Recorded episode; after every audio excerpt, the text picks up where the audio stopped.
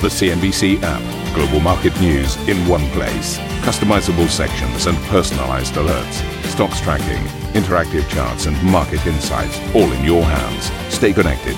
Stay informed. Download the CNBC app today. A very good morning, everybody. Welcome to this inauguration edition of Squawk Box. We are finally at the important day. Joe Biden will be sworn in as the 46th president. We're just hours away from that. In a farewell message, President Trump says he did what he came to do. Asian markets ease from fresh records as Biden's Treasury Secretary nominee says the US can eventually afford higher corporate taxes and repeats her call for fresh stimulus the most important thing, in my view, that we can do today to put us on a path of fiscal sustainability is to defeat the pandemic. No chill for Netflix. The stock soars after hours on bumper subscriber growth, uh, with the streaming giant saying it's considering share buybacks as it closes in on becoming free cash flow positive. Goldman Sachs posts a blowout fourth quarter profit while Bank of America beats on the bottom line but struggles in consumer banking. Plus, Italy avoiding a government collapse as the Prime Minister Giuseppe Conte narrowly survives a confidence vote but fails to win an absolute majority in the Senate.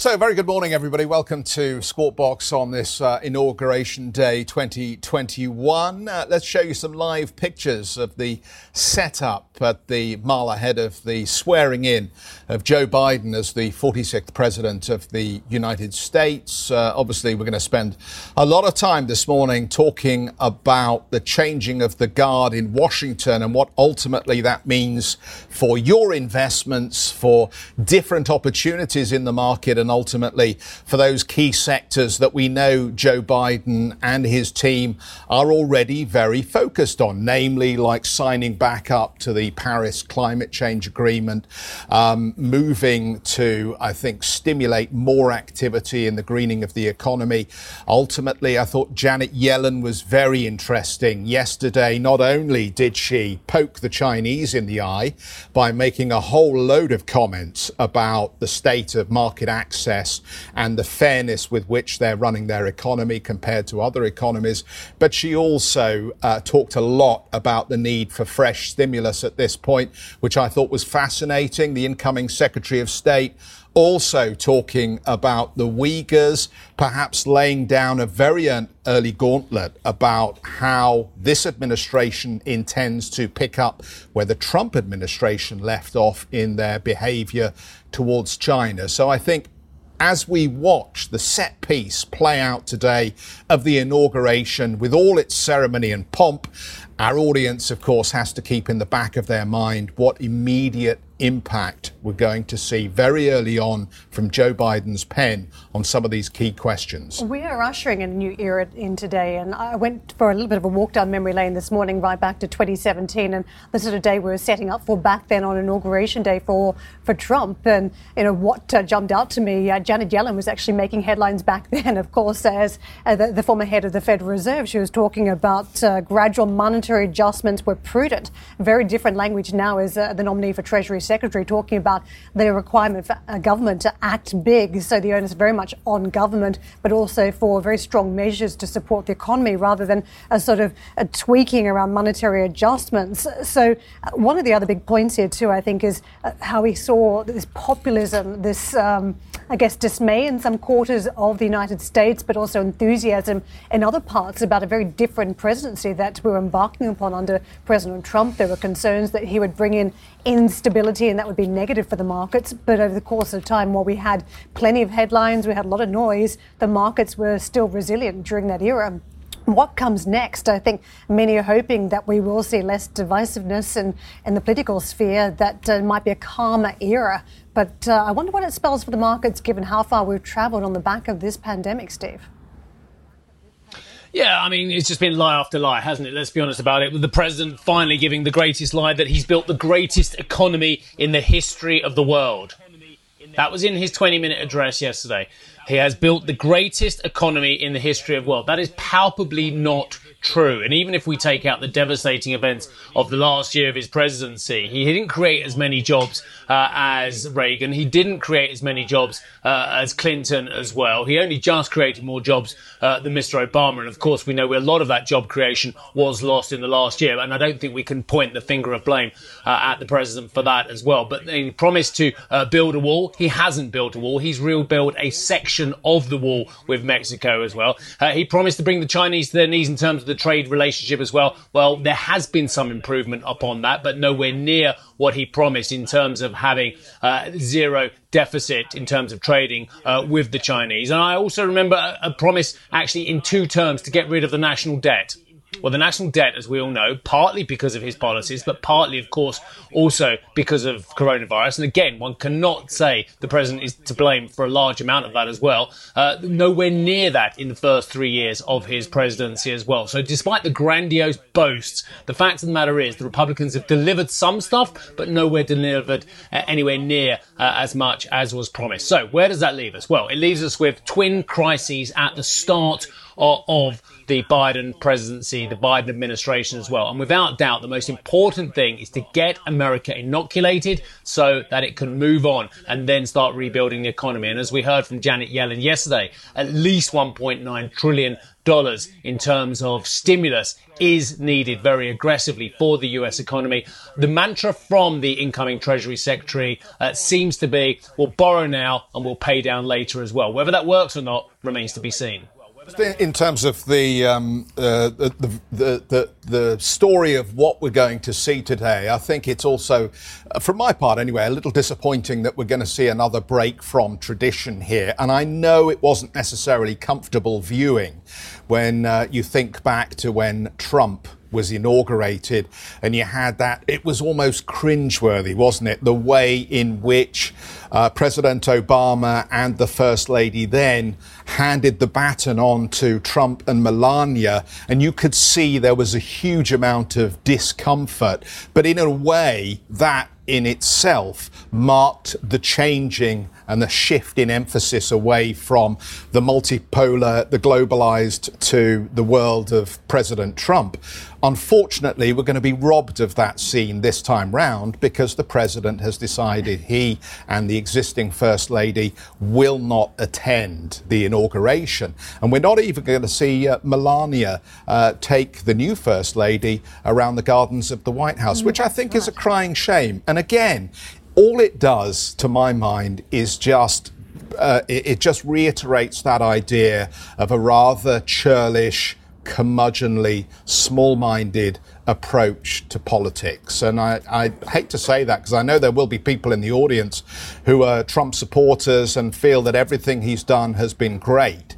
But the mindset and the attitude and the behavior at times has just felt very small. There was this this level of awkwardness, I think, from the moment uh, Melania and, and Trump stepped out of the car in that gift giving moment as well. But one of the other big uh, points that uh, dominated the news flow at about the same time a year ago was the turnout for Inauguration Day. You may recall that there was a comparison in the press about very big turnout for President Barack Obama versus what uh, President Donald Trump had on Inauguration Day. And then uh, the media was accused of producing fake numbers, and then we came to alternative facts, and there was this tug of war and more words between the press and the administration from effectively day one. Uh, this time, obviously, very different as we talk about trying to minimize numbers in the capital given security threats, but also social distancing with the pandemic. So, very different optics for this inauguration day, Steve.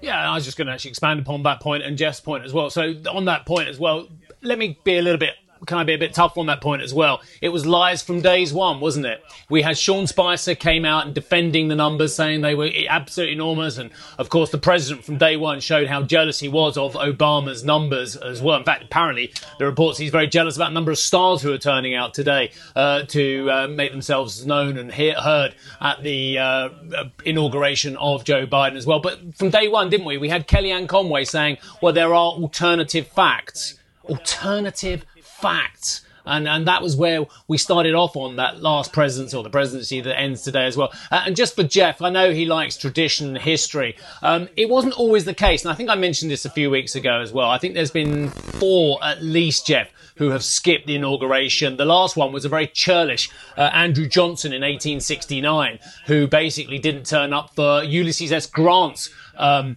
inauguration. Of course, Ulysses S. Grant, the great hero of the Union, the general uh, who was uh, largely responsible for a lot of the victories that the Union had uh, over the Confederacy in the Civil War as well. So Andrew Johnson very churlishly decided not to turn up in 1869. Others, including uh, John Adams and John Quincy Adams as well, also failed to turn up as well. So 19th century politics had a lot of these fits and peaks, Jeff. 1869. You're a lot older than you look, Steve, I have to say. Uh, we got to move on. We'll come back to this conversation, no doubt, and there will be those who want to get in touch via Twitter or the other social platforms with us. Uh, we welcome your correspondence this morning on this inauguration Squawk Box. Karen, we need to talk a little bit about Netflix. Yeah, it's funny. There, there may be a segue, right? Four years of tumultuous presidency. Perhaps it's uh, further content in the making for Netflix or one of the other major streaming services out there are desperately now in need of fresh content on the back of this pandemic. Well, we have seen very strong reaction Netflix shares uh, in the after hours trade surging over 12%. This is the streaming giant set of plans to be cash flow positive from 2022. The company added it will also consider share buybacks, which it hasn't done since 2011. All this comes as the maker of The Crown beat revenue forecast in the fourth quarter, but missed earnings estimates. Netflix added over 8 million new customers in the period, allowing it to surpass 200 million paid subscribers for the first time. And let's get into the detail on Netflix. Amanda Lyons joins us, investment manager, disruptive growth and technology at GAM. Thank you very much for joining us uh, today. I want to get into the 200 million subscribers. Uh, apparently, Netflix, according to reports, sent employees a bottle of champagne and confetti to uh, celebrate surpassing that key milestone. What does this number now mean for Netflix, given it's come at the same time when competition has certainly been very thick on the ground with other streamers launching services? Well, it, in in terms of the the subscriber number, it, it, shows the the leverage in the model. So it gives Netflix that much greater power compared to all of these competitors that are trying to enter the market. And we can see that quite clearly this quarter with um, the comments you just made regarding free cash flow. You now get this uh, huge amount of revenue coming through. And although the content costs are increasing um, as they provide content to to um, satisfy those new subscribers, you're getting leverage. So the amount of content cost you need to spend per new subscriber is reducing, and you're seeing that that leverage come through in the model, and that directly comes through as sort of free cash flow. So that gives them a huge advantage compared to the competitors. And if we look at sort of the competitive environment as well, I would say that although we are seeing a huge amount of competition come come into the market, um, they're all sort of a, a number two playing field. They're the, the bolt ons rather than the instead of. So you're not seeing someone say, you know what, I'm going to cancel my next Netflix subscription and become a Disney Plus subscriber instead. You're saying, actually, you know, I've got my Netflix, but maybe I want to add on some additional content with HBO Max or Disney Plus or Peacock. Um, so Netflix is still quite a quite a way ahead of all of those competitors. Amanda, 12 months ago, we were talking about subscription fatigue, whether uh, users would uh, start to turn off from some of these services. But then, of course, uh, we've been living through a pandemic when this has been one of the only forms of entertainment in the home. So, from we, when we look at uh, what Netflix has been able to do, it feels as though it's been a fast forward moment on growth, to achieving the numbers it wanted to achieve, but also price hikes that we didn't think it would be able to execute uh, $1 higher on its uh, most popular subscription service. What does it say to us about pricing power for Netflix? Netflix at this point? Well, they, they think about pricing power in terms of engagement. And I thought it was quite interesting on the call last night. They uh, mentioned that they, although they, in terms of the number of households they've penetrated in the US is quite high, in terms of the percentage of um, viewing hours they have, it's still only around 10%. So there's a huge amount of room for growth there. And they see pricing price hikes directly link to uh, engagement. So the more engagement they see from their subscribers, the easier it is for them to put forward a price hike. And it feels like they're very measured in their approach for that. They haven't put through a huge number of price hikes. I think it's been sort of 10% in total um, uh, over the past few years, which, if you think of the amount of additional content that you're getting as a Netflix subscriber, that's, that's a pretty good deal. And certainly if you compare that to a, a trip for even just a couple, let alone a family, to the cinema um, once a month, it's, uh, it's a bargain. It may well be a bargain, Amanda, but but I mean, how much of this demand that they were going to grow over the next couple of years has happened and been brought forward because of a, a historic, perhaps, and we hope a once in a century event as well with the pandemic? I can't help thinking that a lot of people who were thinking about Netflix over the coming quarters and year will have done it, of course, for all those reasons that you and Karen uh, have, have, have graphically mentioned as well. So I'm just wondering, because of this extraordinary structural event, are we trying to extrapolate too much about cyclical? Uh, patterns going forward? Yeah, I mean, I, I think there's definitely been some pull forward. And if you look at the subscriber numbers that they had for 2020 versus historically, we're, we're sort of 9 million um, subscribers above the, the previous best year, which was 2018. I, I think it would be uh, wrong to extrapolate 2020 going forward and expect them to have that level of new subs um, in the forthcoming years. And probably there has been some pull forward from 2021 into 2020. So I would expect the overall subs, not that they gave any guidance on that for the full year, to be um, uh, maybe slightly lower than you would have seen in, in 2019. But there's still um, a huge amount of uh, opportunity ahead, particularly outside of the US.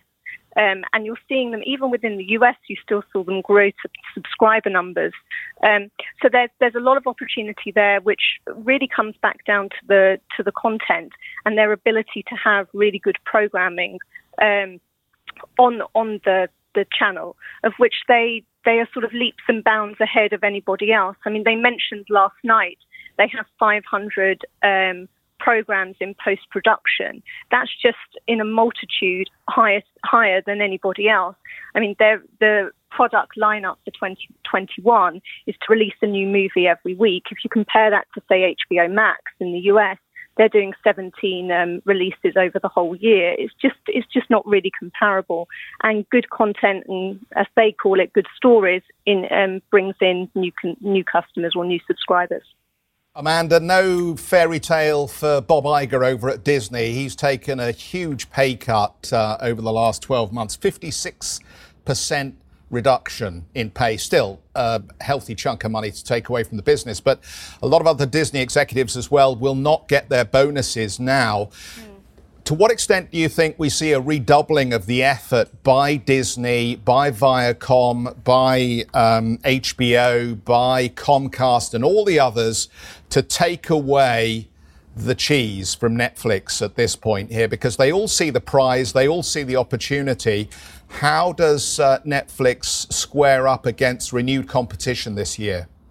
Yeah, I, I, expect the competitive environment to to heighten, and certainly for them to double down on on um, investments in this space. But um, if you sort of look at the history of Netflix in in how they've got to where they are today, as we know, it, it involves spending a lot of cash, and all of those competitors are in that cash spend phase rather than the positive free cash flow era that Netflix is only now really just achieving.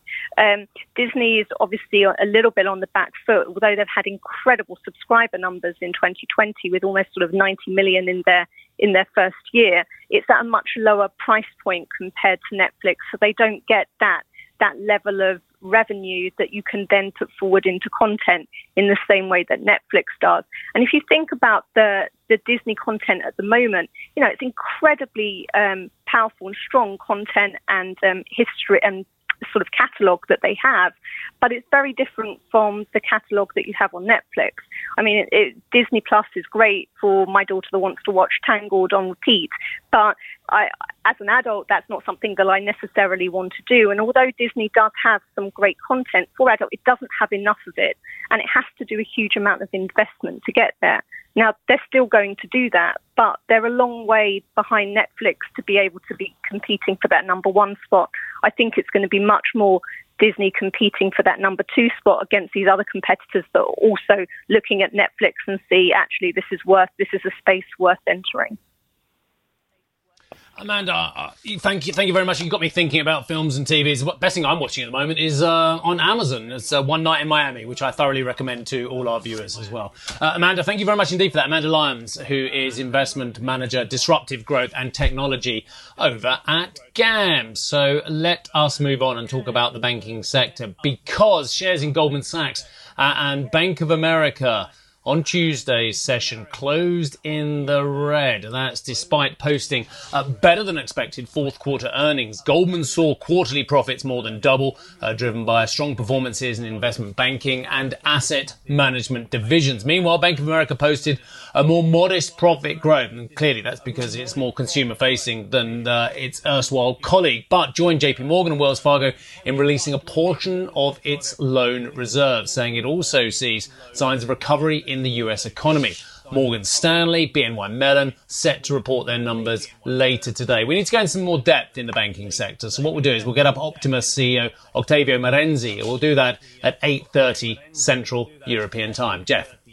Uh, Steve, thanks very much indeed for that. Um, Italy's government will fight another day after narrowly winning a confidence vote, yet heated debates show the path forward is all but stable. We'll tell you more about the latest twists in the Italian story in just a moment.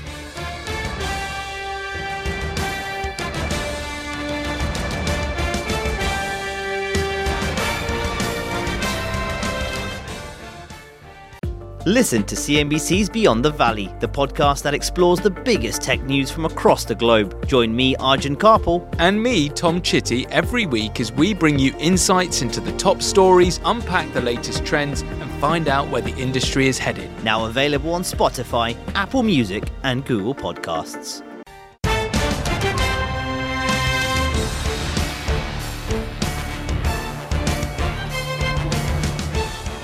President elect Joe Biden's pick for Treasury Secretary Janet Yellen has told the Senate Finance Committee the U.S. can afford to raise the corporate tax rate.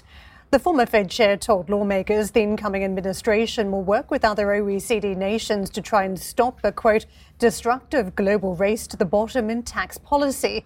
However, Yellen stressed any significant policy will only happen once the United States has overcome the pandemic.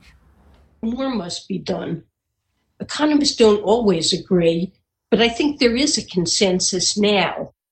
Without further action, we risk a longer, more painful recession now and longer term scarring of the economy later.